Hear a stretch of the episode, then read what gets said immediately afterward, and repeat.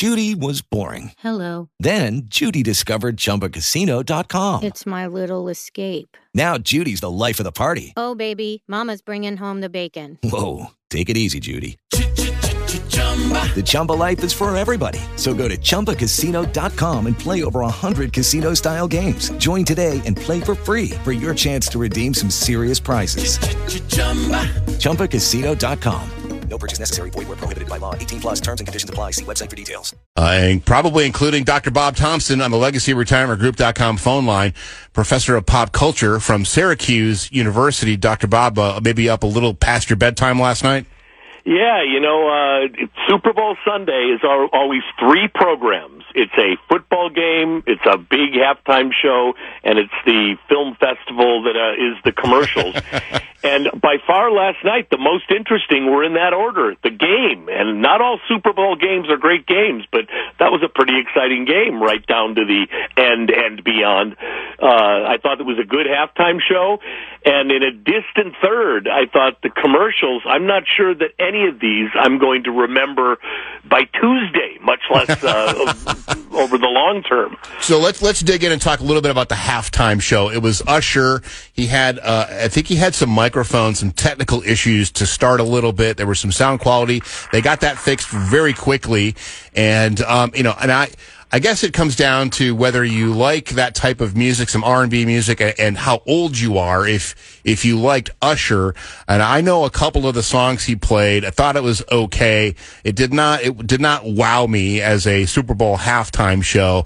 And I actually thought last year with Rihanna, who I'm not a fan of her music necessarily, but the fact that she came out on those floating stages that were suspended. Yeah. For, that was unique. It was visually unique. So I, I- would give that halftime show more points necessarily than this halftime show. The thing I like, so Rihanna on uh, floating stage uh, trumps uh, uh, Usher on roller skates. I guess I could see that. yeah, the roller skates was probably the most interesting part for me on that. So I, you know, I would give that you know a solid B, I guess, for a halftime show.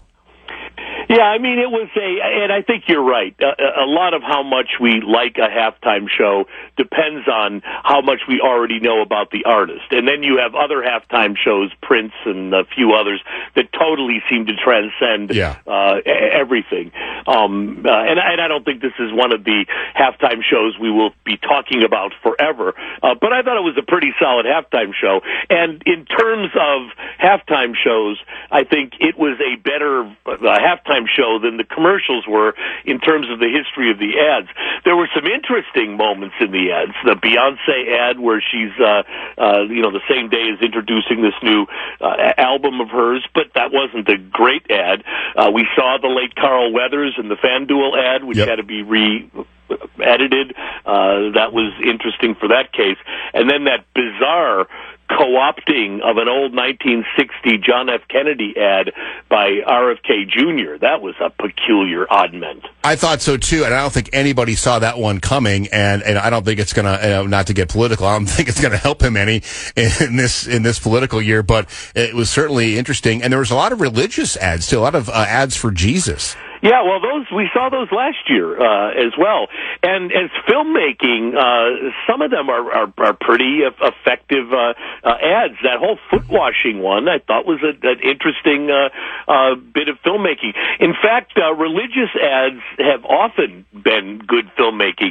You remember, uh, probably back in the '80s, um, Church of the Latter Day Saints used to do these long commercials. Essentially, the message was "Be nice."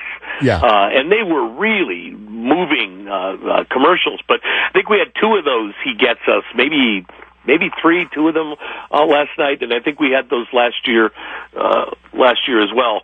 Um, of the you know the Bud the Clydesdales came back, but that wasn't a terribly memorable commercial. Um, Christopher Walken, uh, that was pretty funny, I guess. I, I did like the Christopher Walken. In fact, I think we have a little clip of that real quick for BMW. Nice ride. It's the real deal. 100%. Electric. It's the real deal. Yeah. Thank you. Of course. Enjoy your coffee. Careful, it's hot. Thanks. We both know it's the man. Makes the clothes. So it's him walking around going about his everyday life, and everybody he comes in contact with does their impression of Christopher Walken. It was pretty cute. And Usher manages to make his way into that as well, Yeah, not he, he- had a cameo in it, and the other one that I liked, and I'm, I'm told that you didn't love, was the the the Dunkin', the DunKings, where you've got Ben Affleck, Oh, Tom yeah. Brady, and Matt Damon all uh, putting a, a boy band together to embarrass J Lo. Well, I guess I'm going to go back and look at it again since you guys uh, uh, seem to have liked it so much. But uh, in my, the notes I take while I'm watching these things, I can't read my writing, but it looks like the word "lame" is there someplace. but it was, uh, you know, Matt Damon kind of rescued that from uh, uh, from being just another one of these goofy things. But hey, did you have to watch any of the Nickelodeon broadcasts? You know what? I didn't. My kids went upstairs to watch that. How how did that look? Well, it's you know we've had these before. They had the the, the Toy Story uh, uh, NFL game on Disney Plus and ESPN uh, earlier in in 2023. They did a hockey game with this, but uh, actually it it was it was kind of amusing. I don't think a football fan would want to watch the whole uh, thing that way, but they had SpongeBob and Patrick in the uh, in the booth. Um, but when the game itself was being played, the big difference was. CBS, and I have to give them some credit for this, I think really underplayed the whole elephant in the room Taylor Swift. We cut to her a lot during the game, but they didn't comment upon it. Uh, we got the big kiss at the end, of course, but uh, uh, they were pretty understated. Not so much on Nickelodeon. They had the Taylor Swift map, an animated map showing us how she got from Tokyo to uh, uh, uh, to Vegas, and uh, they were talking about her a lot. So I guess that was the broadcast you had to watch if uh, you were looking for that fourth story that was going on last night. And that's when you talk about the, the, the what's going to be remembered. Dr. Bob Th- Thompson from Syracuse University. What's going to be remembered about the game, other than the actual outcome? It'll be the Taylor Swift. Travis Kelce game, and somebody actually had a stopwatch, and they counted. She was shown during the four-hour and twenty-minute broadcast, starting at six thirty p.m. Eastern through the end of the game. She was shown twelve times for a total of fifty-three seconds. Under a minute.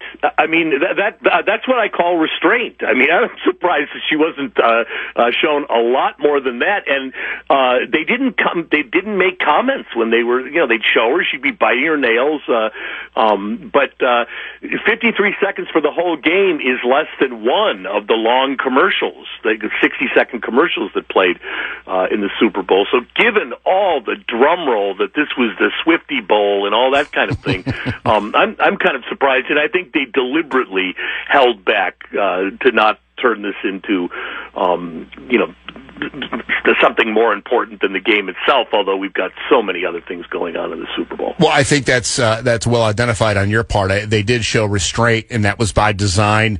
So let's let's let's show her, but let's not make a big deal about it, so we can you know kind of appease both audiences, those that are watching for her and those that are watching for the game. I think everybody ended up happy there. Jeff Goldblum was on screen almost 53 seconds. He was in two different commercials. Yeah, yeah. He's got what's his Brad Bellflower in the uh, the apartments uh, commercial. But you know, this was also historical in that it played in four different places. Univision had a Spanish language version. Nickelodeon had, I guess, for the kids uh, uh, version. You could stream it live on Paramount Plus and the old school uh, broadcast. So when we come up with finally how many people have watched this, and I think it's going to have done very, very well. Got 115 almost last million last uh, last year. Um, it's going to be a lot of places that we have to add up before we get to a number that we can approximate how many watched this. Yeah, I'm uh, I'm predicting it will be a record, and we'll uh, we'll probably have that when we talk on Friday. Hey, I'm going to say 116. Let's let's see how close I am on Friday. With Lucky Land slots, you can get lucky just about anywhere. Dearly beloved, we are gathered here today to. Has anyone seen the bride and groom? Sorry, sorry, we're here. We were getting lucky in the limo and we lost track of time. No, Lucky Land Casino, with cash prizes that add up quicker than a guest registry. In that case, I pronounce you lucky. Play for free at LuckyLandSlots.com. Daily bonuses are waiting. No purchase necessary. Void where prohibited by law. 18 plus. Terms and conditions apply. See website for details.